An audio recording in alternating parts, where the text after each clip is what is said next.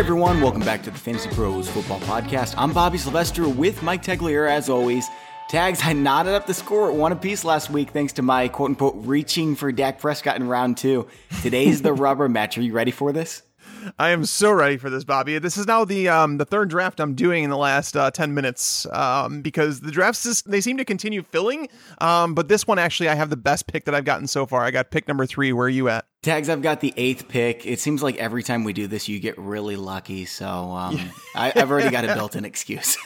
um, so what we're doing, we're going to do a draft on draft.com slash pros. It's a 10-person draft like the drafts we did at the start of our season-long leagues. Five rounds, and we need a quarterback, two running backs, two wide receivers, or tight ends. Tags is doing it on the app. I'm using the website. Both are really easy to use, and you can find the app on Google Play or the App Store by just typing draft. It's going to show up first, and we have a promo code for you. Deposit using draft.com slash pros. That's P R O S, and you'll get free money back up to $100 for your deposit. Again, that's draft.com slash pros. P R O S. All right. So, Bobby, I am on the clock with the first pick here. Oh, the third pick. But I, Kareem Hunt just fell into my lap. My number one player on the week. I happen to get it number three. So I, I cool. think this got off to a, a fantastic start. No, it did not. No, I'm not happy unless Todd Gurley drops to me. If Todd Gurley drops to me, I will have no complaints. And right now it's at pick five. These things move really fast, tags. We're going to be done with this draft in probably about five minutes. It's five rounds. Antonio Brown was just taking three more picks and then Todd Gurley, baby. one of the drafts I should let you guys know. So it's really neat because so the, it, it varies, right? In one draft that I did, Deshaun Watson went number two overall. Like someone did that and it was free money because wow. I got Todd Gurley. I got Todd Gurley and Julio Jones at pick nine and ten or ten and eleven because I was in the turn.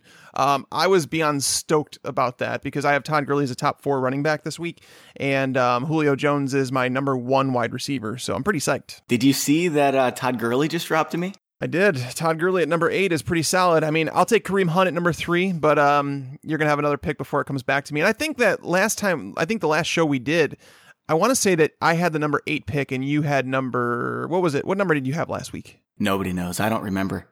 Nobody knows. Oh, wait, you ate. No, wait. Hold on a second. I had number one last week. You had yeah, number you had, I was going to say you had number one because you got Le'Veon Bell again with the lucky thing. That's right. I've, I've been doing so many of these drafts, guys. It's it's quite addicting, actually. You kind of just go through and you do a draft, and you're like, that took five minutes. Let me do another one. And it's yeah. like until the ba- until you the baby wakes up from his nap. Yeah, it's it's really simple. It's fun because I mean, th- there's been a lot of injuries, as you know, Bobby, and uh, in football. So if someone's season long team is out, let's say that they play DFS, but they want something different. This is a snake draft where you're able to draft a new team every single week, and I mean, you could do contests as low as five bucks. Okay, so I'm going to go. I'm back up here in the second round, and I'm going to take CJ Anderson. I'm going two running backs back to back. Tags, who are you hoping is going to drop to you? Uh, I was hoping CJ Anderson was going to drop. That obviously did not happen.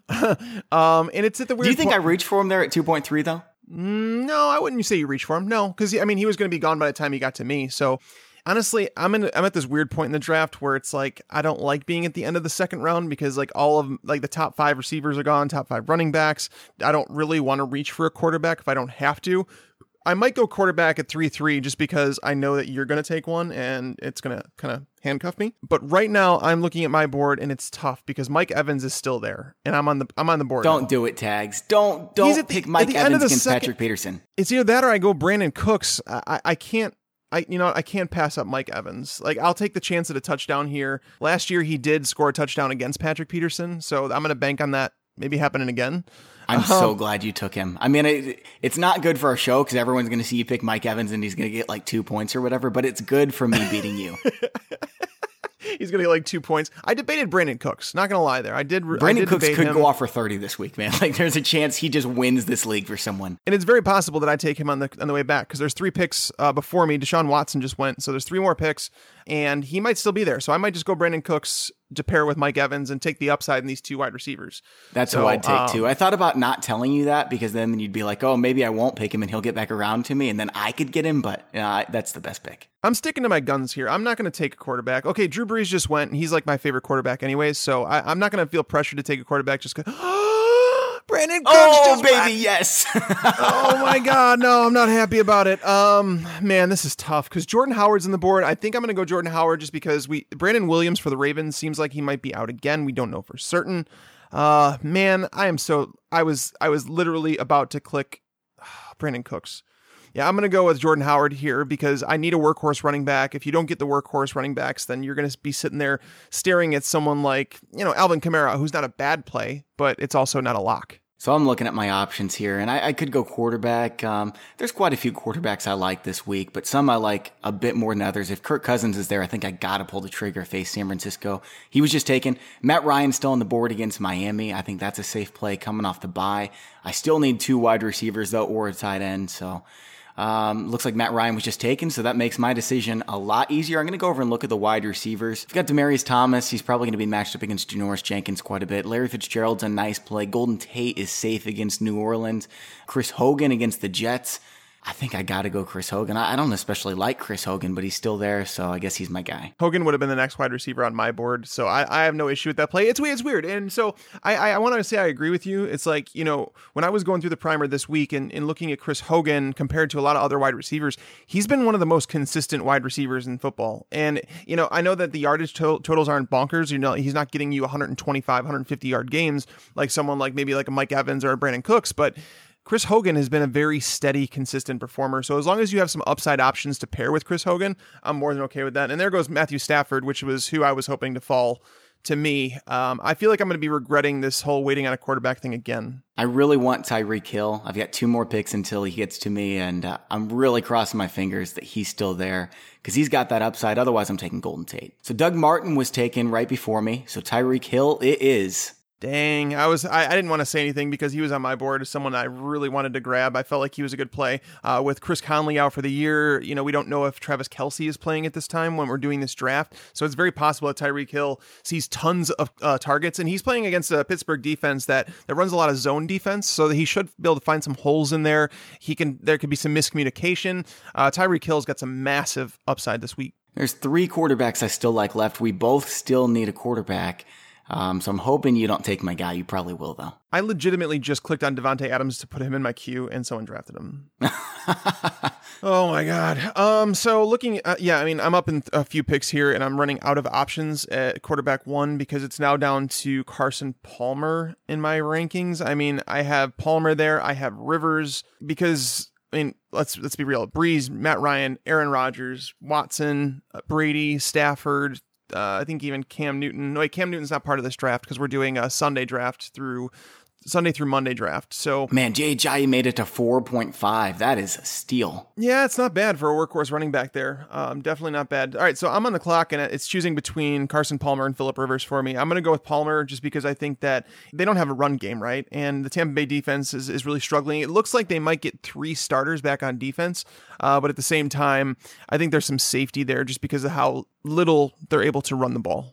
Palmer's who I was hoping for. If not, then Rivers. Uh, after that, man, I'll tell you what, it is quite ugly. I guess I could go Jameis Winston at Arizona. I really don't want to because I think that they're just going to run the ball a lot against Arizona. Um, mm. oh man, I'm really hoping that he drops to me, Philip Rivers. Yeah, now now I'm really torn because like, do I go upside or do I go safety here? Because like I'm sitting here, I really like Terrelle Pryor. Um, but at the same time, Larry Fitzgerald is there. Larry Fitzgerald is like the definition of safety versus Tampa Bay. I already have Carson Palmer, so do I pair him? Is that like a good strategy? I like strategy? them both this week. I do too, but at the same time, it's like you know, do I want to overexpose myself? I have Mike Evans who is in that game as well, so I'm, I'm almost game stacking here at this point. Uh, DeSean Jackson's available, but yeah, I mean, I'm going Pryor just because I want the upside. It, I mean, if, if if Larry Fitzgerald goes off, that means I'm getting it from Carson Palmer. So I'm I'm, I'm going with my gut here. I'm going to take Terrelle Pryor. Good call. Yeah, I, I don't this this it's weird. This team is like I'm not opposed to. I have Carson Palmer, Kareem Hunt, Jordan Howard, Mike Evans, and Terrelle Pryor. Um, which is not a bad team by any means. I just I think I like some of the other ones I drafted better because as I've mentioned, I've I've done three of these drafts in the last like ten minutes. All right, one pick away from me, and then I get Philip Rivers, and he dropped. Oh man, this draft worked out really well for me. I don't especially like the Chris Hogan pick in the third. I mean, I think he was the best player available. That's why I took him. Um, and these drafts move fast enough where you can make a mistake. The more practice you do, the better you get. So it's to your advantage. Um, but I like my team and how it turned out. And interestingly enough, I am not ranked very high. They give you a projection at the end. I'm projected for 67.2. Tags for 73. I like my team a lot better than yours, Tags. it's fair enough. And like I said, this isn't my favorite team I've drafted, but I also feel pretty good. If Mike Evans can like score a touchdown and put up 60 yards, I'm, I'm going to be more than happy with this lineup. Yeah, Carson Palmer against Tampa Bay, solid solid play. Kareem Hunt is my number one running back on the week. Jordan Howard against Baltimore. I really need Brandon Williams to miss because that's like the key to Jordan Jordan Howard doing good this week. And I have Mike Evans and Terrelle Pryor. So I've got Philip Rivers at Oakland, Todd Gurley at Jacksonville, CJ Anderson faced the Giants, Chris Hogan at the Jets, and Tyreek Hill face the Pittsburgh Steelers. Make sure to tweet us at Bobby Fantasy Pro and at Mike Tagliere NFL to let us know whose team you think is going to win. And tags, I'm really glad we did this because we're gearing up for the biggest week ever on draft. They're launching multiplayer draft tournaments with a huge redeposit bonus. For those of you who don't know, the multiplayer tourneys are a total game changer. I did this during the baseball season with draft.com slash pros. It's the most fun I've ever had with DFS. I'm not just saying that. $10 entry. $35,000 prize pool, and it's a four round tournament. So you're in an eight team league in the first week, and if you win, you advance. Every winner in week one wins cash. And if you win four straight weeks, you get five grand. I'm super pumped about this. Wow. Five grand. That's that's nice. Four straight. You just got to win four straight weeks, man. Five grand. It's it's good. How about you just win it and you share it with me? Can we do that? Can we make that deal? I think that's cool, man. And if you win it, you share it with me. Absolutely. So you can get a free entry into this contest, the inaugural, if you deposit $100. This is for new and old users. Just deposit 100 and you'll automatically get a free $10 entry ticket that you can use in the inaugural. Please use promo code draft.com slash pros. That's P-R-O-S and when you deposit, you'll get free money back up to $100 for your deposit and notifications every time Tags and I do one of these drafts like we just did. That way you can compete against us. Again, that's draft.com slash pros, P-R-O-S. And our guest today is Doug Norrie from DFSR.com. Doug handles all the projections over there and is just a math whiz. So I always look forward to chatting with him, picking your brain, Doug. Thanks for coming on. You're the first person to call me a math whiz, so I'll take that. I'm gonna actually probably clip that audio and then maybe put it in some kind of like in my bio or something. Because I think I don't know if it's necessarily true, but uh, if you said it and you know when things get said, they're true. So th- thanks for having me. Good to be here. yeah, it's our pleasure. Um, so guys, we're doing this uh, this really cool DraftKings contest for our listeners this week. You can't lose anything. It's just a $3 entry fee and everyone gets their money back. You can actually win a lifetime Fantasy Pros subscription, tons of cash prizes. If this is your first time playing, you get a free entry plus the guaranteed cash prize. If you haven't tried DraftKings yet, I think this is the perfect opportunity to give it a try because there's no risk. You can't really lose.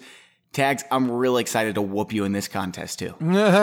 well, you know, going back to our draft contest that we had last week, uh, I looked at that today and I saw that you finished third. I finished fourth. So I did lose uh, to Bobby in something. That's going to happen every now and then. Uh, I don't see it happening again. I'll just say that. I feel pretty confident about my DFS uh, stuff this week. I feel like there's a lot of good values out there that we're going to talk about in the show today. But yeah, no, I mean, how, how often do you get to play? And people have asked me, they're like, okay, Mike, so if I enter $3 in this contest, so what do I get a $3 entry next week if I don't win? Like, how does that work? And I'm like, no, you literally get your $3 back. It's a can't lose situation. Like, there's really no reason for you not to play. So check it out. Uh, we've tweeted out the link. Uh, I'm sure on our site we have everything there, but check it out. Bobby, do you have the link for it? So the link for this is fantasypros.com slash DraftKings. It's really easy. You can get a lifetime Fantasy Pro subscription, lots of cash prizes too, and uh, it's going to be a lot of fun. You can see how you do against Tags and I, um, and we're going to be in there. Again, that's fantasypros.com slash DraftKings. And if you don't enter this, I guess you just don't like money because it's free. It's free. It's yeah. There's really no reason not to. All right, guys, so let's start at quarterback. And uh, this week, it seems like the week of Tom Brady. He gets the Jets. I know he missed practice. We talked about this uh, last show with Andy Behrens from yahoo.com, and it's not a big deal. He's 40 years old, so they're just giving him a break. But we project him for 24 and a half points.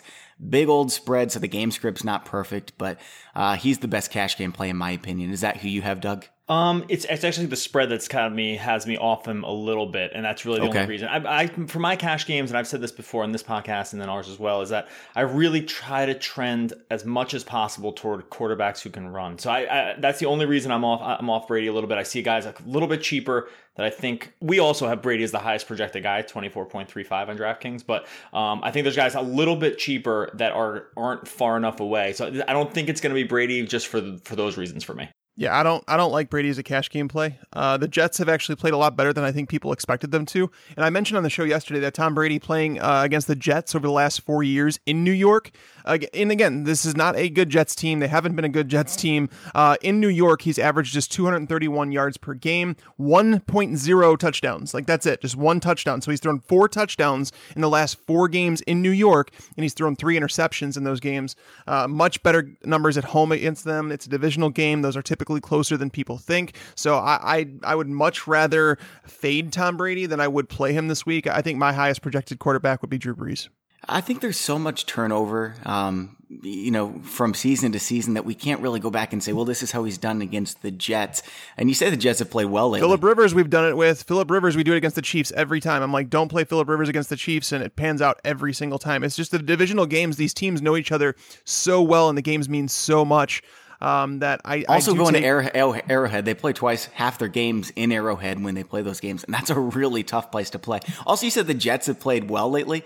They played the Browns, Jaguars coming off London, Miami, which has Jay Cutler, and the Bills. So I'm not super impressed by the Jets. I'm still picking on them. I mean, there are cheaper plays that I like, and I'm interested to get into those, but we can all agree like it's Tom Brady over Aaron Rodgers, right? If you're picking one of these two expensive guys, it's Tom Brady this week.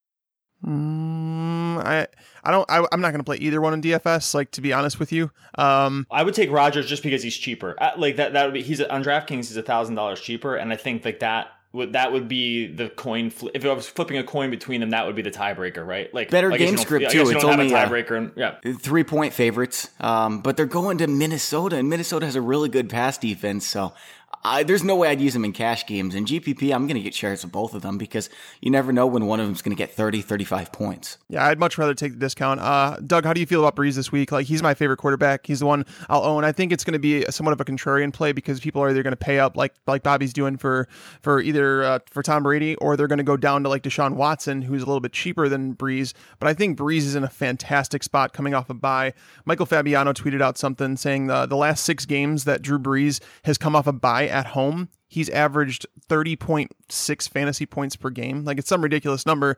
And going against Detroit, who just lost Haloti who is going to be on, uh, he was placed on the IR. Obviously, that affects the run game, but this is a team that's had two weeks essentially to prepare for this game. They're coming off a game where they allowed Cam Newton to throw for 355 yards, three touchdowns. There's nothing that scares me about Detroit. I, I'm I'm loving Drew Brees, and I'd play him over both Tom Brady and Aaron Rodgers, even if they were all the same price. Uh, yeah, I'm not. Oh, you, you love the total, and I actually love that he's that Snead's going to be back here taking over for the Coleman role in the offense. So um, that's just a better pass catching option for him. I love that they've actually jettisoned Peterson as well, um, like for Brees. Uh, I think all those things line up. Again, he doesn't fit the profile of the guy I like, and so that's the only reason for cash game purposes. Like it's the only reason that I'm just sort of off a couple of these guys. I mean, we have him as the fifth highest projected quarterback. Um, so it's not like we're low on him. I don't think by any means. I would probably still take Rodgers over him. I do like the narrative piece. There's just you know the thing is this week there's just so many teams that have huge implied totals. Like on on, on certain weeks, a 27 or so implied total, which is what the Saints have now, would be the highest of the week. Right now, it's like third or fourth, right? So it's like yeah, it, and gonna, even Houston's got 29. Right, exactly. That's why that's why I, I like Watson from that game personally. But um,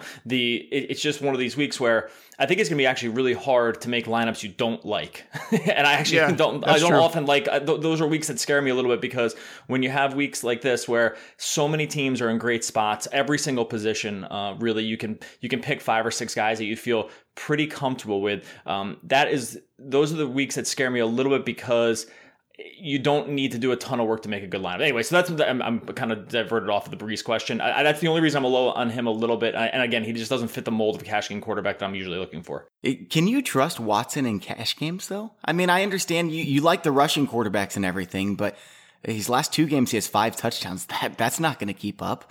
Um, 67, 41, 24, 31 rushing yards. That, that's pretty good, but I'm just not so sure. The thing about I, I agree that I'm, I'm, typically also very gun shy about rookies because there's ways that you can go way overboard on performance. Like that happens. That's happened with Kareem Hunt, I think, to some degree. Um, and I think there's ways to go way overboard on just what implied performance is going to be on a guy from week to week when we have a small sample size. The thing with Watson is the reason I don't mind one the Cleveland defense. Um, I don't mind that their implied total, and he just has almost every game game script for the as opposed to some of the other quarterbacks mentioned above, right? Almost every piece of the game script goes in his favor um, for them to put up points because he hits the ground so much, uh, because he has the receivers at his disposal, and because they've just been willing to use them. And and losing J.J. Watt, it's like it's hard to imagine the, the Houston defense has just gotten worse too, so it's hard to imagine like huge blowout potential. Um, that's the reason I like him. It's more, and it's really I gotta I gotta default to the running. The the running is such a huge thing. Like the 31, 24, 41, 67 in the games that he's basically started. That is for a lot of I mean for a lot for him that's like a half to 75% to full touchdown that you that you're making up over guys like Brees and Brady, right? That are not going to do that that need to get that through the air. It just makes a huge difference on their floor for a quarterback. So I think there's just uh, game script wise for Watson, he's independent of the way of, of, how those other guys can run bad if for instance they just run in a touchdown. So that, that that's where I'm that's where kind of I am more with Watson. Here's my beef against Watson. He hasn't thrown more than 34 passes in a game. They're just not throwing the ball with him that much. His past three games, he went up against bottom six pass defenses. I know he's going to get one again. I know the bye's coming up, but there's just other options I like better. Like, you know, on normal weeks, I'd probably say, man, Watson is a great play. Like, this is probably my play, but there's just players I like more than Watson this week. I like Kirk Cousins at San Francisco. If I'm spending down, I love Carson Palmer, Philip Rivers. Uh, they both have good matchups as well. Um, what do you think about these guys? Do either of them stand out to you? Um, well, I mean, I want to touch. I want to say that Watson is a really safe quarterback, and I may maybe I should have specified when I talked about Brees and the fact that I think he's my favorite play on the board. I don't think you need to pay up for Brees and cash. I think you can go to Watson. I think Watson is as safe as they come. You know, as as Doug was saying, his floor with his rushing totals is through the roof. Okay, that's like almost like another touchdown a game is, is what he's averaging on, on the ground. And on top of that, the Browns defense, they have allowed tw- it's 25 of the last 31 games now where they've allowed multiple passing touchdowns to quarterbacks. And like you look at you look at the competition they played this year, Josh McCown, Andy Dalton, Jacoby Brissett, Joe Flacco, and Ben Roethlisberger. None of those quarterbacks have been playing elite football, and not a single quarterback has finished outside the top 16 in any given week. So Deshaun Watson is a fantastic cash game play.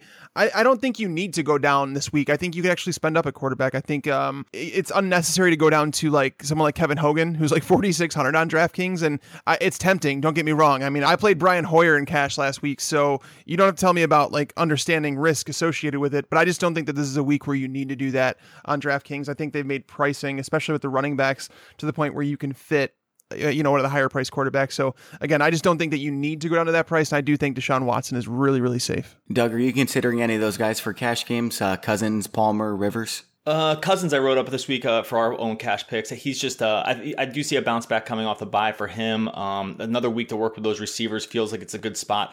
You know, they're going to be, they're without Rob Kelley. It seems like they'll probably want to pass a little bit more. He's just, it fits that mold of another quarterback. Like, I would rather, like, so for instance, between him and Brees, I think I'd rather, with the game totals somewhere around the same, I think I'd go a little bit cheaper on Cousins just because I see their floors is basically the same. They profile to me as, as basically the same. Uh, I mean, Brees I think is a better quarterback. Don't don't get me wrong, but with the price savings and the potential scoring of that group, uh, I probably would go. I, Cousins is a guy I do I don't mind for cash. I like Watson more. Actually don't mind Alex Smith um, as much, which seems crazy. Alex Smith, eighty percent, close to an eighty percent completion percentage this year. He runs a little bit too. The uh, I think it's like seventy eight percent completion percentage, which is completely crazy. It's going to regress. I, there's no way you can keep that up really for an entire season. Although the routes they run run with him are very are typically pretty safe, and the fact that he's been throwing down the field a little bit is encouraging. So, can I play devil's advocate on Cousins this week though? Uh, I, I want to mention that I think it's important that we say that Kyle Shanahan obviously used to coach Kirk Cousins. Pierre Garcon used to catch passes from Kirk Cousins, and it's like this wild card that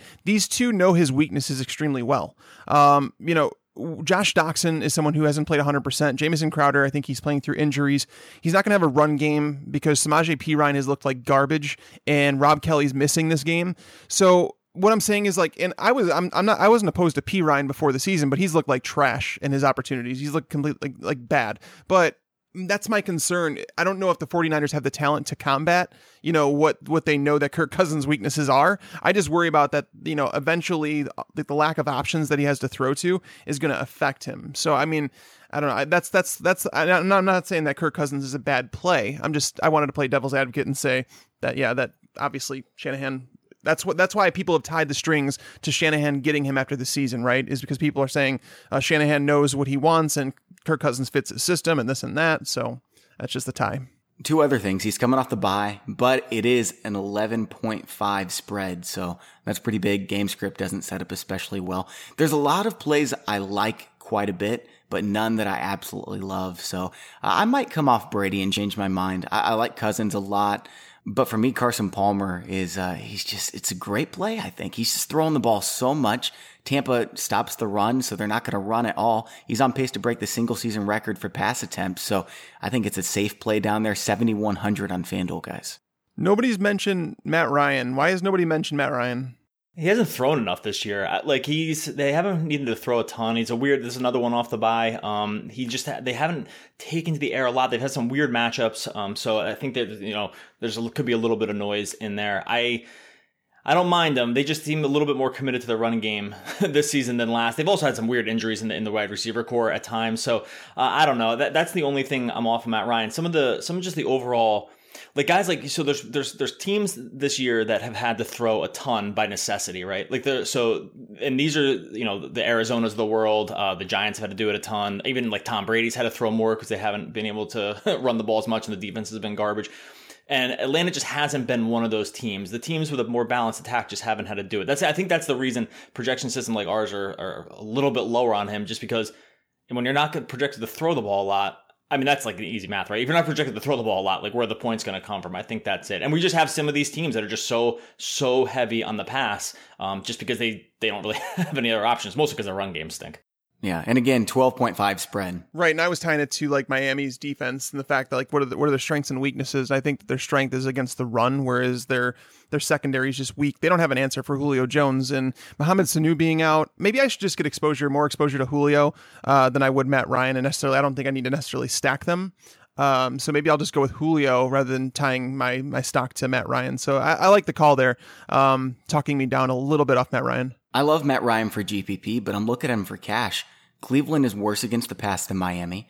Deshaun Watson has at least 17 points in every game. That's Matt Ryan's ceiling so far this season. Plus, Atlanta's wide receiver corps is just so banged up that I'm not sure it's as much of an advantage as it usually is.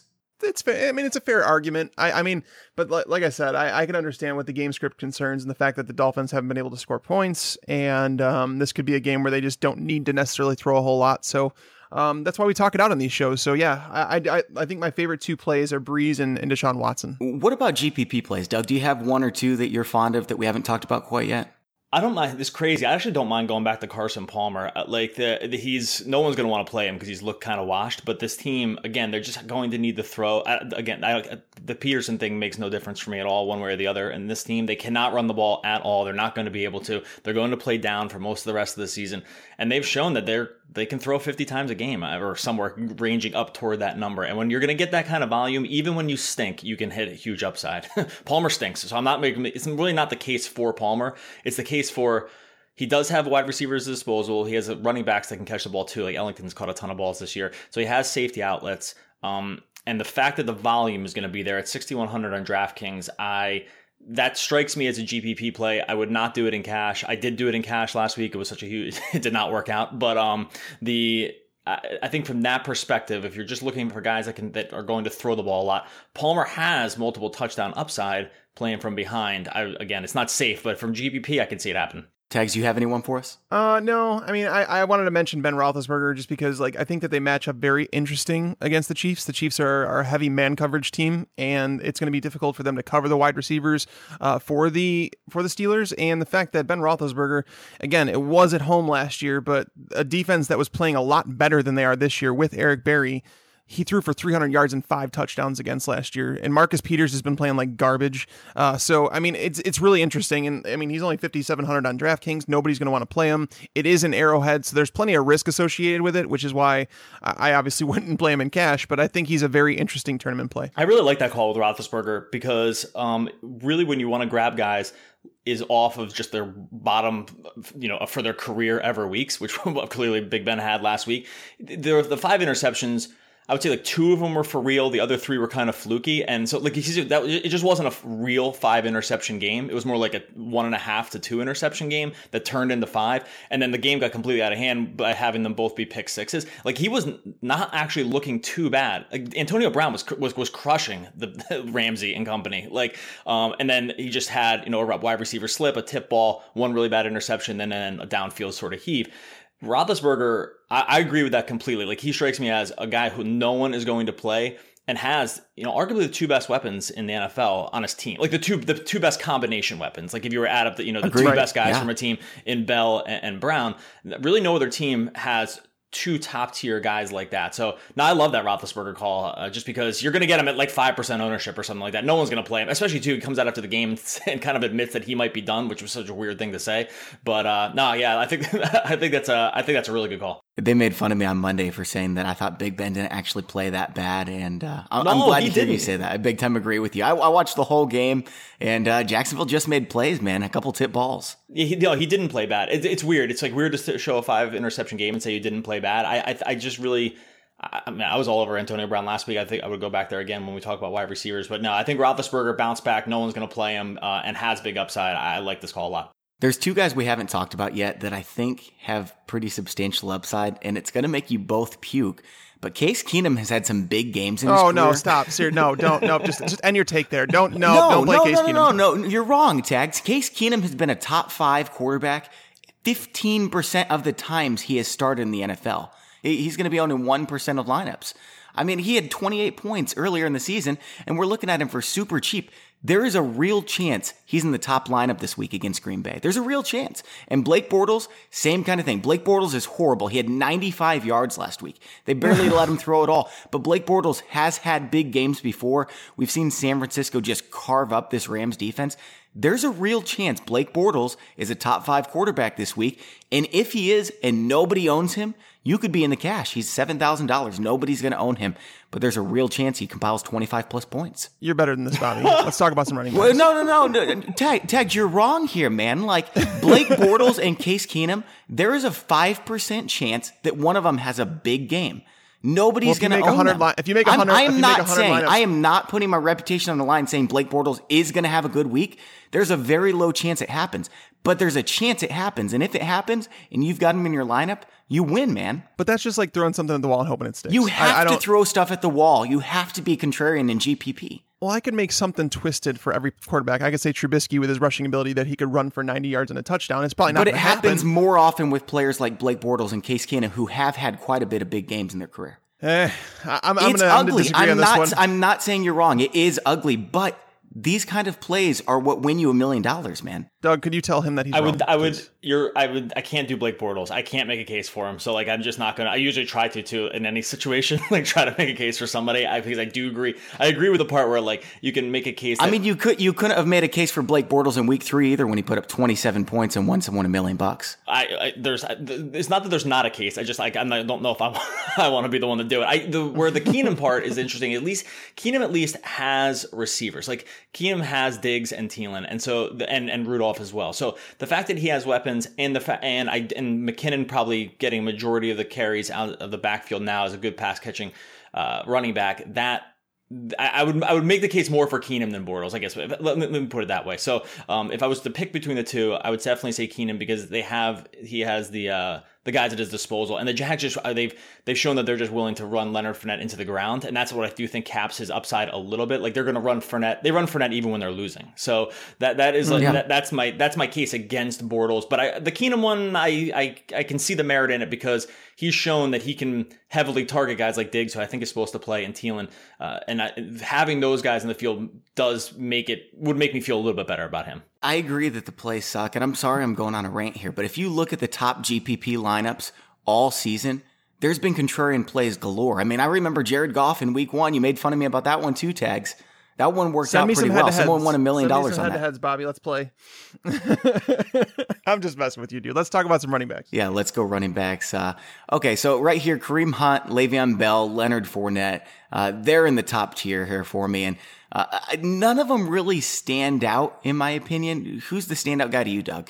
Um, this is gonna be this is gonna be an interesting week, and one of the things I was mentioning about just w- where some of these games are going is I think that One thing that scares me a little bit from a cash game perspective is that you can make a very strong case for about six running backs this week. And the fact that you can really only play, let's say, two of them if you didn't play one in your flex, means that it's going to be hard to go wrong on running backs. So that, that from a cash game perspective, I don't always love when that lines up that way because even just your average Joe can make a lineup with a running with multiple running backs. They feel pretty good. Of the top group, I would probably trend toward of those guys, I would trend toward Hunt. You said Bell, Hunt, and who's the third one you said? Fournette. Oh, Fournette against the Rams. Um, yeah, no, I would I would probably take Hunt of that group, um, with the caveat that I think Bell probably has more upside. So I think I think Hunt strikes me as a, a wee bit safer here, just because they're uh, they're the favorites. Um, but I do think Bell just the way they've been using him almost no, no, matter how the game script is going, I think he has a little bit more upside. The problem with Bell is just very expensive. I think that's for the reason I probably would not play him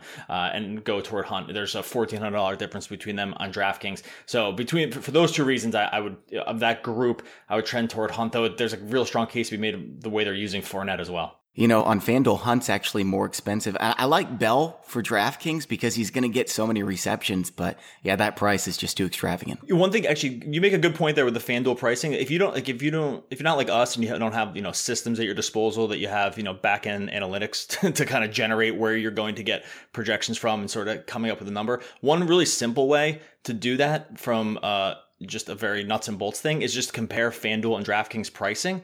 And if you find inconsistencies on one to the other and just decide, you yeah. know, like if you know if if Hunt's more expensive than Bell and fourteen hundred less on DraftKings, one of those sites made a mistake. And if you can pick out those mistakes, sort of like uh, as a way to just pick out value, that is a really easy way to do it, I think. So I think if you're just like a standard listener that doesn't like use projections, I think just seeing the difference between the two sites and saying, well, one side saw them as the same and the other one seems a $1,400, $1,400 difference. I'll just take the savings on the one and that's where I can get my value. Tags, who's your top running back? Uh, does maybe Gurley belong in this tier too? I was about to say, like, I, I like Hunt is probably my top running back, but I think Gurley belongs in this conversation. And I, I wasn't on Gurley last week. I know a lot of people were, but I think this week against Jacksonville, I don't think that the Rams make the same mistake twice in a row. And this is a mistake that the Steelers did last week, not giving the ball to Le'Veon Bell enough. Going back before the game against the Steelers, they had allowed, don't forget, they allowed two top eight running backs against the Jets. Bilal Powell and both Elijah McGuire both finished as top eight running backs. You go the week before that against the Ravens, they allowed 123 yards on 23 carries to the combination of Alex Collins, Buck Allen, and Terrence West. And then even the week before that, the Titans have really struggled to get their ground game going this year. They allow they averaged 5.1 yards per carry against the Jaguars. If there's one area that this team struggles, it's against the run. And if the if you know if the Rams want to get back on track, I think Todd Gurley gets the ball a lot. The weird thing that I don't really understand what happened last week, and maybe you guys have some insight on this, but why did they not use him in the passing game more often? Like, what did he catch? Two passes for seven yards. Like Todd Gurley had been crushing through the air. Like that. That was why he was such a good play. So that's a little concerning. But at the same time, it was also the first week they got kind of like manhandled and lost the game because it was just bad play calling. So I think that they go back to Todd Gurley, and I think that he definitely belongs in this conversation. He's also the cheapest. Oh, I would have added. I would have added him as the top. He was I, the reason I didn't mention out of that three is that I was just having to choose between that three didn't do it. He's my top right. cash gameplay this week because of the price. I think that okay. he's uh, he was very close. So last week when you look at his performance he had an eight point fantasy swing on the first drive of the game when he reaches the ball out over the goal line and it, and it yeah, gets knocked fumble. away by Thomas. Um, and that turns from six, it's a, it's an inch from being six points and instead is minus two. He has a minus, so he's a, basically an eight point fantasy swing on that one play that also ended up kind of scripting some of the game away from him because they would have started with the lead. And I think, you know, not to say how you can see how the rest of the game is going to play out, but then they went from that to basically being down after the drive on Seattle's part. So I think that there, it was one of these things where it was so close to being a huge game from him, and it just and and this is where football's variance comes in, is that those little things make it's like it's like the equivalent of shooting like a 20 pointer in in basketball. You know like if like if you yeah. if you ran bad from 20 pointers one night you would feel like some of the same way except that that doesn't exist in basketball but it does exist it does exist in football. And when you look at that it was just so close to being just add eight, basically add eight points to his uh, in the line right there and and uh, a, there's almost no way he's priced in the same category I wouldn't think. So no I think Gurley, Gurley is the guy that I'm going to lean on for cash games too. I totally agree with you Especially in DraftKings, he's getting so many receptions this year. Like, like you said, Tags, they didn't throw him the ball last week, and I have no idea why. Sometimes NFL teams just don't do the right thing. Like when they targeted Tyler Higbee and, and Robert Woods more than like anybody else. It just doesn't make sense sometimes, but it usually does make sense. He's going to get some receptions against Jacksonville. He's going to get 20 plus rushes, and he'll probably get over 100 yards and a few touchdowns. Yeah, I think one player to keep an eye on this week. I'll ask you guys because like this seems like a guy I keep going back to the well. And last week I got people telling me, "Oh, props in the call, Mike," and I I, I felt disappointed. Like I was like, "No, don't say it was a good call." Marshawn Lynch disappointed last week. Um, he should have had a much better week. I know he scored a touchdown and all, but um, I want to go back this week against the Chargers. The Chargers this year are awful. I don't know if you guys have realized how many rushing yards they've allowed. They're allowing over 160 yards per game to running backs. The next closest team I think is in like the 130s. Like it's not even close. Um, they've allowed three touchdowns. This is a game where I don't think we have to worry about game script concern for him, especially if Derek Carr comes back. Derek Carr is another guy that's not throwing the ball more than 35 times per game. I just I just feel like Marshawn Lynch is just underpriced. Like I know he's five thousand on DraftKings. He doesn't catch passes very much, but on FanDuel, I mean I think he's a better play on FanDuel just because I think touchdown a touchdown is locked in. But am I off my rocker to go back to Marshawn Lynch again? I don't think so. I mean he's he's cheaper than Chris Thompson, Latavius Murray, Bilal Powell, all these guys, and he's going against the worst run defense in football. Right. I'm not on that play as much. I don't think. Um, well, definitely, really on DraftKings, no, because the PPR piece really makes a huge difference. And if he doesn't, if he's really projected for like a target and a half per game, something like that, I just don't. I think that he's pretty severely capped uh, on DraftKings in terms of where he can get. Uh, you know, for for a leverage play on touchdowns, if you think he's a multiple touchdown guy, and he's, you know, he is, I mean, Orleans Darkwa ran in a freaking touchdown against the Chargers. so, like, uh, um, right. like any, anybody can do it, I would say. But um, that's, he's, it's a GPP play because you just absolutely have to have the touchdowns, right? Like, you, that's, that's what you need. Where these other guys, and I think there are some other guys in this cheaper range from a volume perspective, probably just give you a higher floor. Guys like Lynch and guys like, you know, LeGarrette Blunt sort of fits this description as well they can have monster weeks because of the goal line usage. You just have to you just have to get there with it. And that's where the variance is going to come in because you're going to be looking at, you know, 12 6 to 12 point kind of deviations off their mean just just because of the touchdown. Right. Yeah.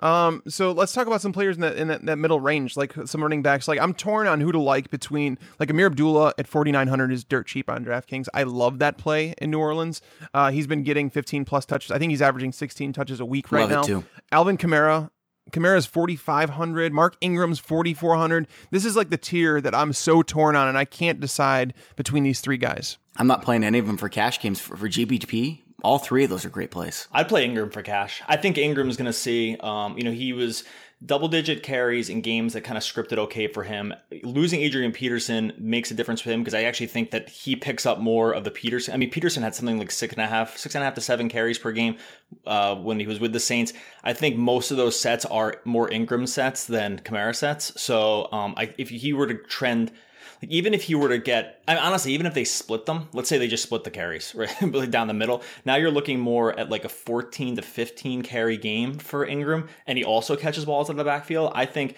I think people will be more on Kamara because it's like a, it's more of a narrative piece that people just think that he's going to get uh, the carries. But Ingram's just been with his team. They've they've shown the ability, the, the willingness to run the ball with him at times in the right games.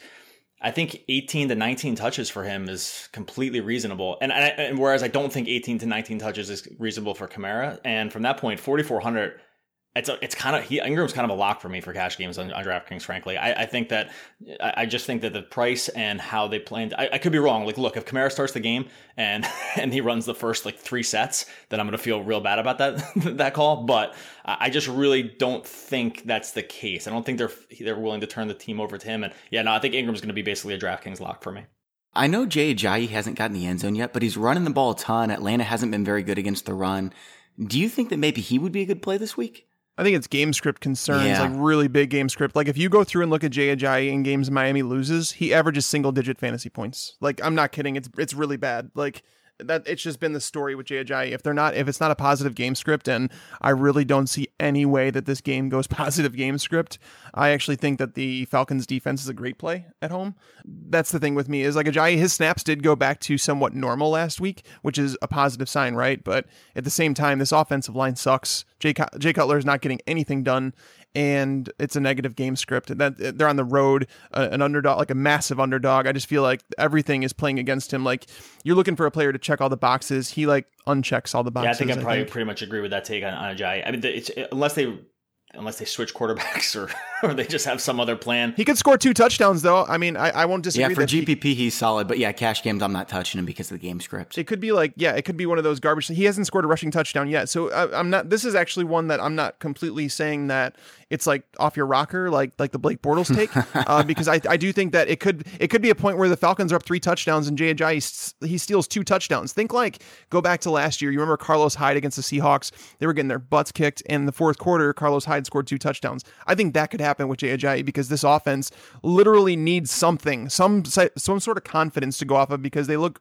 awful. That's but again, in cash, no GPP. I mean, maybe some exposure. Um, I just don't think you would go. Overboard. We haven't even mentioned two of my favorite players this week. It's Jerick McKinnon against the Packers. He is super cheap, and we saw he can be electric.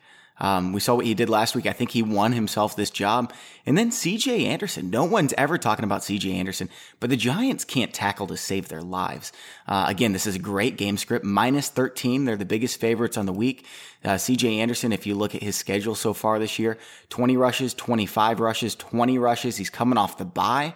I love CJ this week. He's in my cash games. He's my favorite. Yeah. Oh, I like CJ Anderson, but he's not on, he's not on the main slate though. Oh, he's not on the main slate He's, the, he's not, not, not, the main slate for DraftKings, but on the main slate for FanDuel. I hate that DraftKings did this. I'm sorry. Yeah, I was going to say I, I don't know what you're talking about, Tags. Yeah, yeah. I play all DraftKings pretty much. I play like literally very little FanDuel. I'm more of a DraftKings guy, so that's the, I, I I blocked out that game, but I actually I love the Colin CJ Anderson. The game script is that game is going to be so ugly. I, I don't know what the NFL is going to do about this because the Giants are going to go to 0 and 6, and then they play the Seahawks next week. Um, with, now, now they're playing them without D- Dominique Rodgers Cromartie, who's now suspended for leaving the, the, game in the I, middle of the game. Oh man, it is it is so. Is there nuts. any chance they um, trade it's, Manning? It's a bad situation. They should bench him. They should sit him and just not get him hurt. Is what I would do. I'm being kind of serious. Uh, like they, there's no reason to play these guys. They're they're, they, are basically the practice squad at this point. The Giants. I think Anderson Anderson for FanDuel for me is a ph- phenomenal play, uh, and and and actually really a reason to play that that primetime slate as well on DraftKings because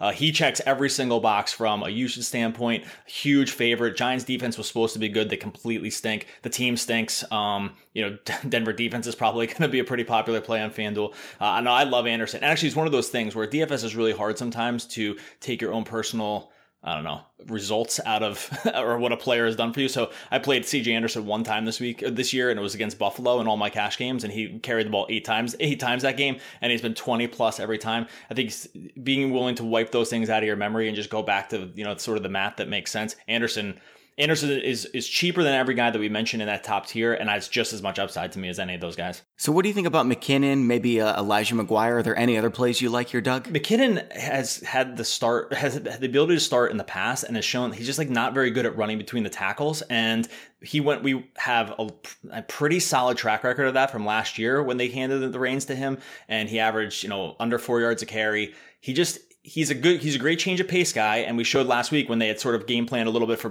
for the Latavius Murray kind of thing and he comes in and catches some balls and the game was a little bit more wide open. I think he's fine from that standpoint. I would not I, am just worried because we just seen what happens when they just give him the ball like 17 times a game. He just doesn't. He's just not a very good between the tackles runner. So he's just he's small and he's meant. Their offensive line's been hurt every time he's got a chance too, and now it's healthy. I know. You, yeah, I, I just I just don't think it just doesn't do it. Just doesn't do it for me. I, like for instance, you, you said you know Perine. I, I actually love him this week. I know he's not very, and the problem is he's not very good. so that's always a problem when, when from a running back standpoint. But that's it. And they've they're, and they're going to run him like they're, they've they've they've done it before. He's had two games with you know, up to 20 carries. At, if you're going to project for 20 carries and even a like sniff part of the passing game at his at his price is really on both sites. It is I, I rarely, especially on FanDuel, want to delve into this into this range of running back because it almost is always a trap. Like like just nearly 100 percent of the time it's a trap with with these things because teams just aren't willing to handle the full load. But the, Chris Thompson's just not going to supplant like the run carries, and they're such a huge favorite in this in, against San Francisco that um it's one of those times where I am willing to go. It's like sort of like DeAngelo Williams last year, and I'm not comparing them, but like when he spelled Le'Veon Bell and he was coming in very cheap, this is the, the same kind of scenario for me. I think that he he kind of checks those boxes. He kind of checks those boxes, and I'm willing to do it. And again, and I, am caveated by saying it's almost it is almost always a trap. I just I think you can get away with it this week. So you're talking about cash games or GPP for Perine? Cash, yeah. I think I like I, I think that I think that he it had been a scenario where this was his first week and we weren't sure. You know, like when a guy supplants another guy and there's and the team comes out and says, "Oh, he's going to be our guy this week," and the coaches are usually lying about that or they don't really know and there's no they have no incentive to tell the truth about what their plans are for running backs and we've seen that time and time again really from just about, you know, Seattle's the king of this, right? Like, "Oh, this is our guy this week," and then they split carries or that guy just plays a series and, and leaves, you know. Um if, if that had been the case with the Redskins and it was new, I would not be as confident. But we have two games with him where he has close to 20 carries, and that just means that he's their guy. So th- that, again, he's not very good, but game script wise, huge favorite, and uh, their ability, their you know, the way they've used him in the past has me has me okay with him for cash. No, I like that Colin Perine. And one player I wanted to mention, just we don't have to talk about him, but I think Theo Riddick is a is a GPP play isn't like the worst yeah. thing in the world against the Saints. If the if the game script goes if the game script goes negative, um, he he's going to be a guy that's like zero percent owned. The only thing I wanted to mention though, Bobby with McKinnon, I I don't dislike the play necessarily, but I also think that the the the reward is not great enough for the risk because he's going to be so heavily owned after what people just saw on a primetime game against a Bears defense that was missing four of their top six linebackers. Um, so yeah, don't take too much from that game with McKinnon. He's he's a solid player overall, uh, but at the same time, uh, I again he's going to be so. Can I mention one one more guy too, just before we go? Because and this is the, the, kind of the theme for the week is that there's just so many running backs to play, and this is why it scares me because I think you know everyone's made a pretty solid case. We're on like what ten running backs at this point that you can make a really solid case for. I mean, you can also make that same kind of case for Devonta Freeman. Um, he's in, and and this is why I actually don't mind pivoting to Freeman uh, in GPPs over guys like Fournette uh, in the same price range. He he also fits that at home big favorite. Uh, they've been willing to use him a lot. He's got the lowest coefficient of variation of any running back in his tier this season, which means like he's just been very, very steady thanks to the touchdown use. Like the the other reason that Ryan's totals look a little bit lower is because they've used Freeman more in the red zone this year. I don't think when people are lining up guys like Gurley, Fournette, Hunt, uh, and Bell in that top tier, just nobody is going to play Devonta Freeman because you can make the, the case for the guys above him are are are, are, are stronger here. But um, I I think I, I, think that I would be willing to do it because he has touchdown equity upside. They've shown that they want to do that before, and he is steady in terms of how they use them. So that's just that's a guy that I would I wouldn't mind pivoting to. And you're gonna again have him on super low ownership because when you're filling out your lineups and you're maybe doing it by hand, and you see a guy like Fournette for basically the same price, like who's clicking Freeman? Nobody, right? So so and for whatever yeah, and for whatever reason, he's dominated at home too. Like he's always been great in a dome. Like his touchdown numbers are sky like shoulders above what they are on the road. So I I dig that call, man. So uh, this week at wide receiver, it's not quite as exciting. Uh, Antonio Brown's got a nice matchup against Kansas City because, like you said, Peters is just horrible this year. Uh, Michael Thomas is up there. Jordy Nelson gets Minnesota. Mike Evans gets Patrick Peterson if Peterson is healthy. Um, it's not super exciting. Is there one guy that stands out to you here, Doug? Yeah, Brown. I really can't argue with him at this point. I played him in 100 percent of cash games last week against the and basically yeah. separate with separation. So expensive. That's my only concern. It is, and that's why that's why I don't mind playing some of those cheaper running backs because this this is what you get, right? So when you usually what I like to do is say, you know, if this then that kind of scenario. If I pay down for running back, what am I getting in exchange at wide receiver? You're not getting the same savings lower at wide receiver that you are at running back. And that the reason I, you know, would be willing to play guys like, well, CJ Anderson doesn't fit the bill, but, you know, Perine and, and Ingram and guys like this is because what you get what you get to pay up for is Antonio Brown and he's in such a class by himself in terms of target share that it's it's worth it it's worth to pay the extra on him than to try to save at wide receiver where I mean, you, you mentioned it too. It's just like it's an unexciting group of players at the position this week. So I think he's the reason I'm willing to I'm willing to take maybe a small hit on safety at running back because Brown. I mean, he's just he's he's such a huge edge on targets over the over really anybody else that it it just makes it, it, the safety piece on him is more than you're going to find really at anyone else in the position. Yeah, um, I mean, it's really tough. I think Bobby hit it on the head though. For me, is ninety three hundred is really expensive, and my concern is that last week with Roethlisberger, the game he had, is that he he goes back to the drawing board and says, okay, maybe I can't target Antonio Brown eighteen times a game. Maybe that's not the brightest thing to do. Um, and it's not to say that Antonio Brown doesn't deserve a lot of targets, and he's going to get a lot. It's but it, when you talk about ninety three hundred, in order to hit value in a cash lineup, like you're talking, you need him to score twenty two plus points, and it's not to say that he's not going to do that. It's just like that's literally the bare minimum that he can score in order to hit value. So going down for me, like, I mean, if you want to go down a little bit, like Julio Jones, solid play against Miami. I think with Mohamed Sanu out, I think that we're looking at extended targets for him, which is something that we don't get to guarantee very much with Julio. Um, again, it, it's it's worrisome that the fact that he had a hip injury coming into going into the bye week, but maybe that bye week gave him a chance to heal up a little bit. I don't. I'm not saying that Julio Jones uh, should be played in cash, but as a tournament play, I like Julio a lot. Uh, but Michael Thomas, I think, is my favorite cash game wide receiver if you want to pay up. 7,300. The, the Lions just, they don't have an answer. Uh, I, I know Darius Slay is considered a really good cornerback. I don't consider him to be one of the, I don't even think he's a top 15 cornerback in my book.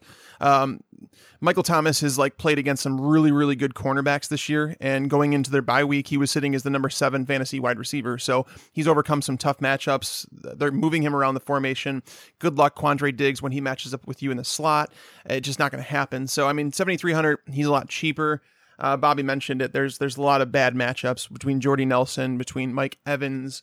Uh, there's some other guys, but in cash, if I'm paying up, I think Michael Thomas is my play. It's been consistent too, at least five receptions. He's got 80 plus yards in the past three games. It's pretty good. I'm a little worried with Snead coming back because Snead has shown that he's uh, that he is a target guy, like especially just kind of on, on, under routes. That Brees has been willing to kind of use him um, in that short, short and close uh, territory. Not short and close territory in terms of like near the end zone, but just in, in, in short passing downs. Snead has been that guy, and if he's going to just take over that role, that's the only thing that has me. I have look, we have we have Thomas for the third highest projected points on the main slate of any wide receiver. So really like the matchup. Uh, it's just I, when they add a guy that's proven to be taking target share in the past, that's my only little concern with Thomas, and it's still kind of close because of the price. Yeah, the only concern there, like, so Snead, they haven't even said that he's going to be like a starter. They're saying that they're going to ease him back in. That's all he's been saying. And that's what we heard up to the London game, too. And now coming out of the bye week, it's weird that we're continuing to hear this.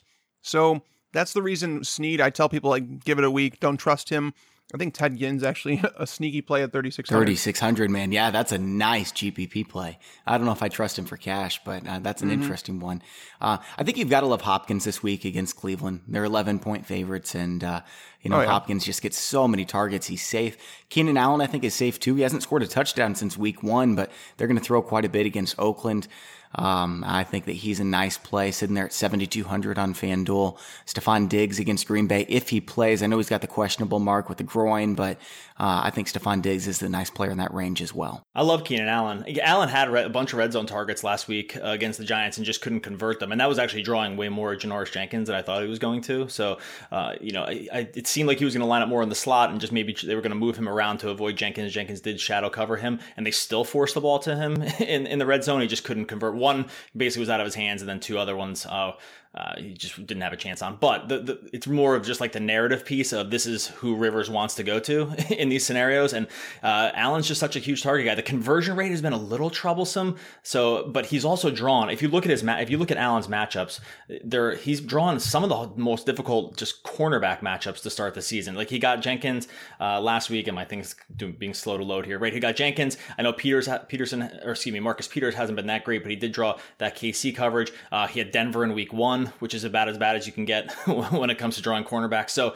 um, he's run a little bit bad in matchups. Does not get that at all here against Oakland. it's kind of just like the opposite scenario. So uh, I love Allen for cash. I think that he's run the fact that he's run bad on touchdowns is actually probably kept his price in check. He should one touchdown. One touchdown is low for how much they've targeted him in the red zone. So uh, you, you, get one or two more of those over the course of the season, and he's in the mid eight thousands. He's with the DeAndre Hopkins group and uh, of priced wide receivers, and the fact that he's a little bit lower uh, has me on him. Uh, has me on him this week for sure. I think you guys might be able to go down to Golden Tate and get the same performance. I, I mean, he's 1100 cheaper. This is like a tailor made matchup for Golden Tate. And I know a lot of people aren't going to play him because he's been kind of crappy the last couple weeks, but this matchup, Kenny Vaccaro has been coming down to covering slot wide receivers while Sterling Moore has been out, and Sterling Moore is not very good. Sterling Moore is, re- he, he returned to practice, I want to say yesterday. So it looks like he's going to play and is uh, after a multi week absence. So, um, yeah, I, I, like Golden Tate this week, and I'm not usually a Golden Tate fanboy, but especially on DraftKings at 6,800, I think he's cash game worthy. And considering you have Larry Fitzgerald there at 6,800, that you have, you know, Mike Evans, people are still going to play at 6,900, Chris Hogan at 7,000. Like, there's a lot of guys around him that are going to be owned more than he will be. So I think you can get him at really cheap, uh, like low ownership. And I think that he's even I, I, hate to say it. Like I, I again, I never say this about Golden Tate, but I think he's actually tournament worthy too. If you look at some of their game scripts too, like there's the the re- some of the reason Tate's week to week performance looks weird is because they've just had a couple weeks where they just didn't have to throw the ball really at all. Like the week against the Giants where I think they it's like mid twenties worth of pass attempts or something like that. Um, they've just been you know, we said game script a lot, but they've been scripted in the way that they just haven't needed to sort of force the ball down the field. This game kind of lines up the opposite. So if you think that if you think that Stafford gets close to let's say 40 pass attempts in this game, uh, his target share really should be there. I played him in tournaments every single week because I keep waiting for the breakout game from Tate, uh, and it just really hasn't happened. It really hasn't happened because I do think it, when the scenario lines up, he is in that, you know, that Keenan Allen class of guys who should see double digit targets on a week to week basis just kind of hasn't totally lined up. Some of it's narrative, uh, some of it's just that, that totally hasn't been there, but multiple weeks of double digit targets. Uh, I, I, do like Tate in this, in this case a lot.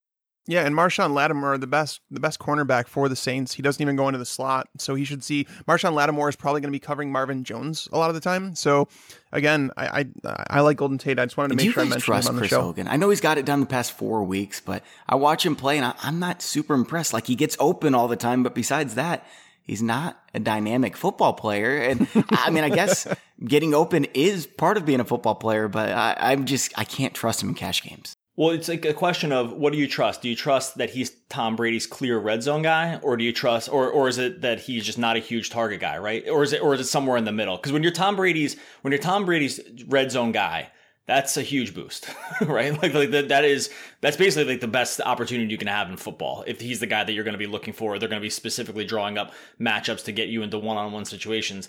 Then maybe the targets aren't, or excuse me, the touchdowns aren't completely run hot. If they're even a little bit run hot, though, he's not that he's not that good of a play, right? So because he just doesn't get targeted the rest of the time, and so if if if there's even a dip or a slight regression in touchdown performance for him because you know they get Gronk back or um, it just doesn't happen or because of the way the game lines up, then he actually isn't. But if the touchdowns are for real, then they are. You know what I mean? It's a weird math problem with Hogan. He's like he's a he's a, a clear like he's the opposite of Keenan Allen because his all of his performance is basically touchdowns. So do you like that his touchdowns continue and the targets tick up, or do you like that uh, you know, Allen's targets stay the same and his touchdowns tick up. I think I would choose Allen between the two of them because I just the touchdown thing does make me a little bit nervous. Yeah. Now, guys, for cheap plays, I'm looking. There's nobody that really stands out to me. Maybe Rishard Matthews uh, for cash games. I, I wouldn't dare use anybody else in cash games that's super cheap. How about you guys? I don't think you need to go down that far in cash games at wide receiver this week. Uh, Robbie Anderson at 4,400 is tempting, but I'm not going to do it. Um, I think I don't know about cash. I like him for GPP though. Yeah, he's a solid GPP play because like the, the Patriots aren't getting a pass rush, and if they don't pressure Josh McCown, he takes his shots downfield to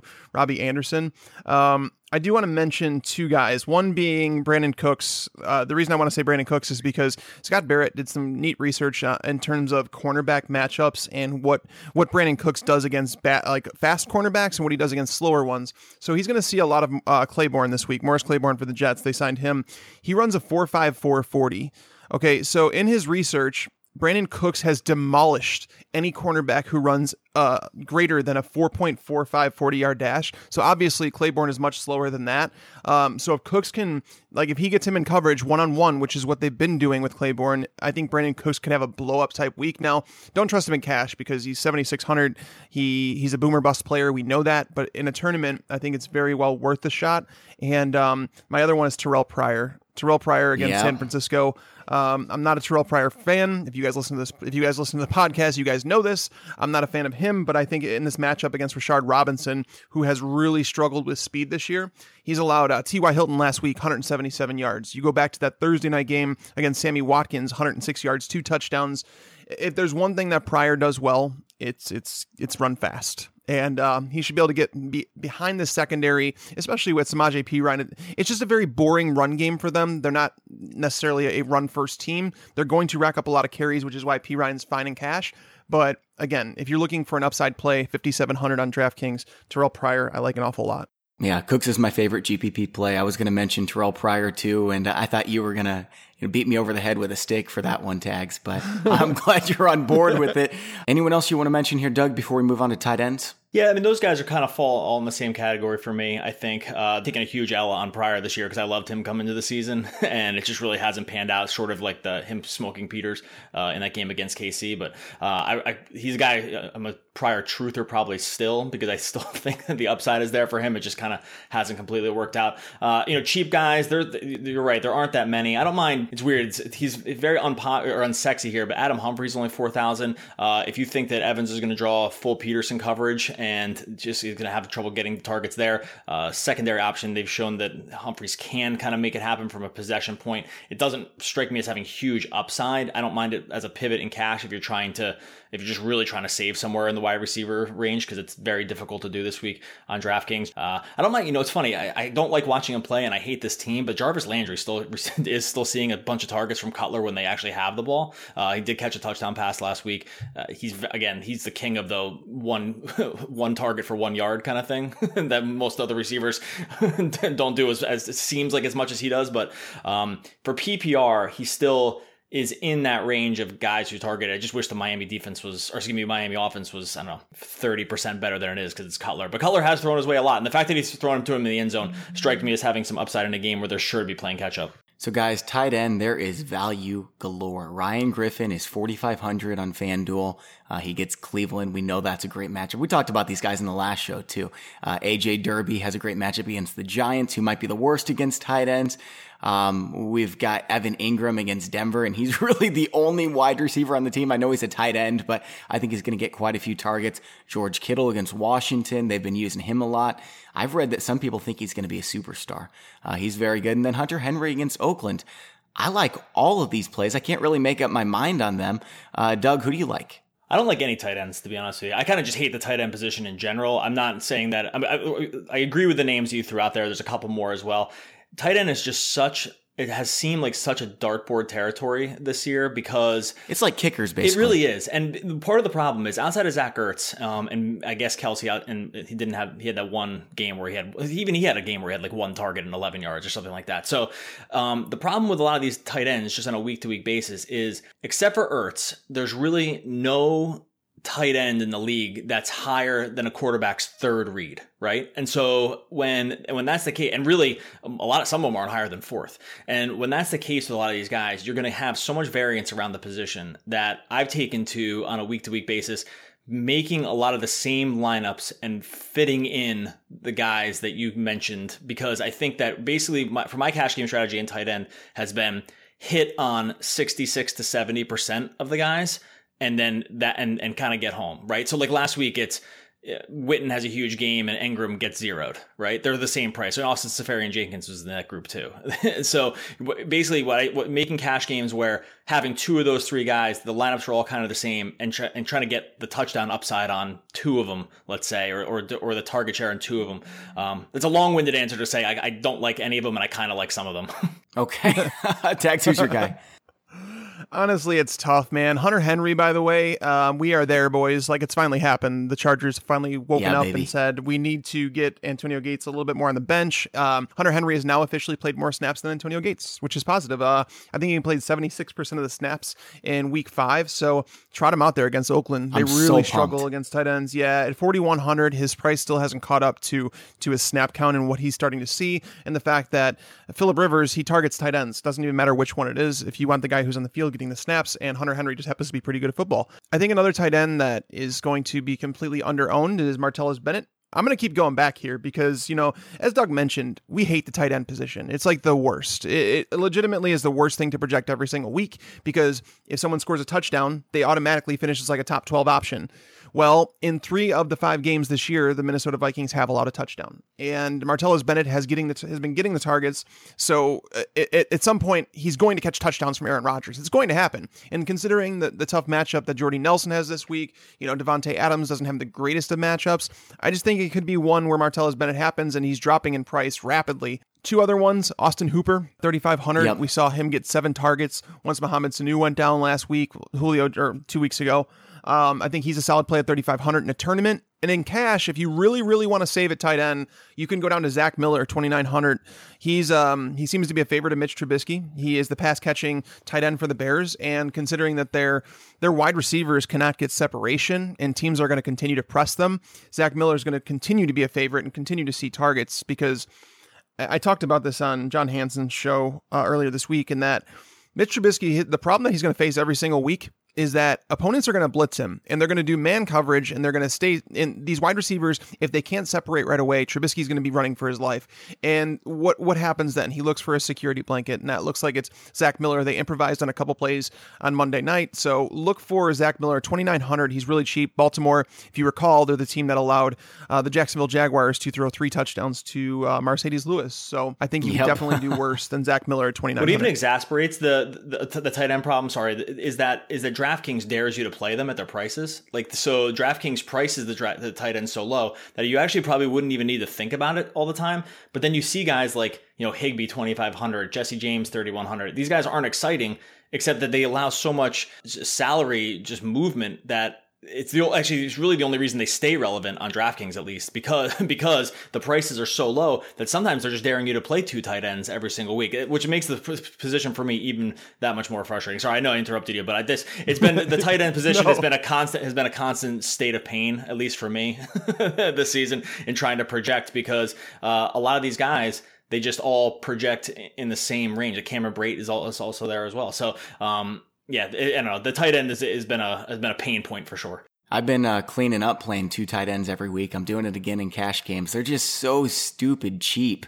And there's a couple guys that you know are going to get some targets. So, um, you know, just picking on Cleveland, picking on Oakland, picking on the New York Giants, and uh, and I think your money for tight end.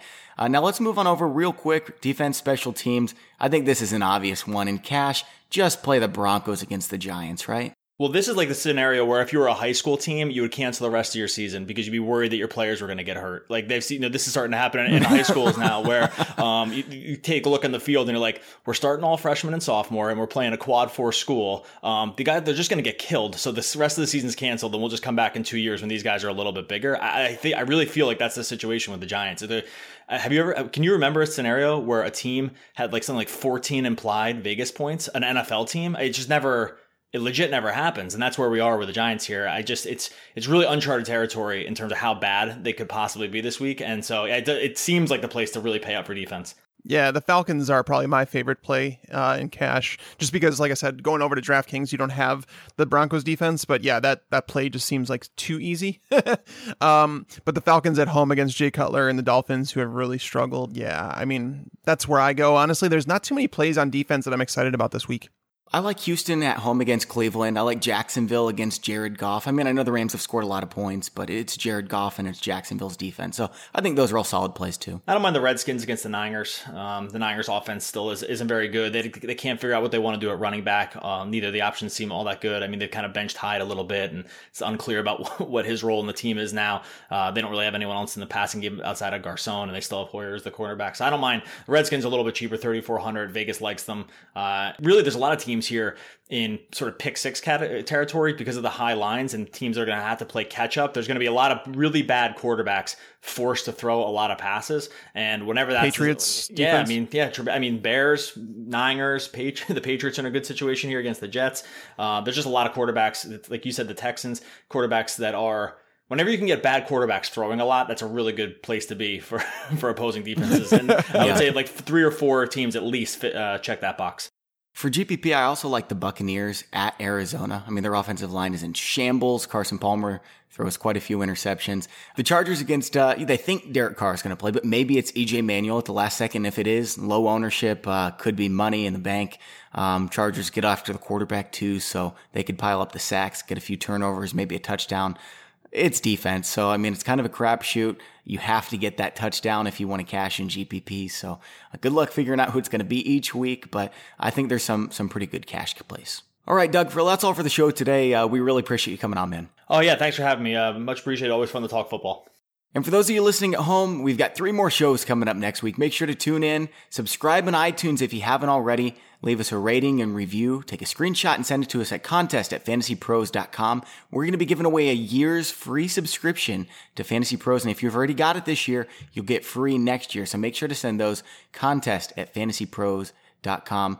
Also, make sure to enter the $3 contest on DraftKings.com slash fantasy pros. And if you deposit for the first time, you get in for free. We're giving away a lifetime membership to fantasypros.com. So make sure to do that one. Also, thanks to the sponsor of today's show, draft.com slash pros. That's P R O S. and you'll get free money back up to $100 for your deposit and notifications when Tags and I start drafts so you can play against us. From Mike Tagliere, I'm Bobby Sylvester. Thanks for listening and enjoy your football. I just wanted you to watch me dissolve.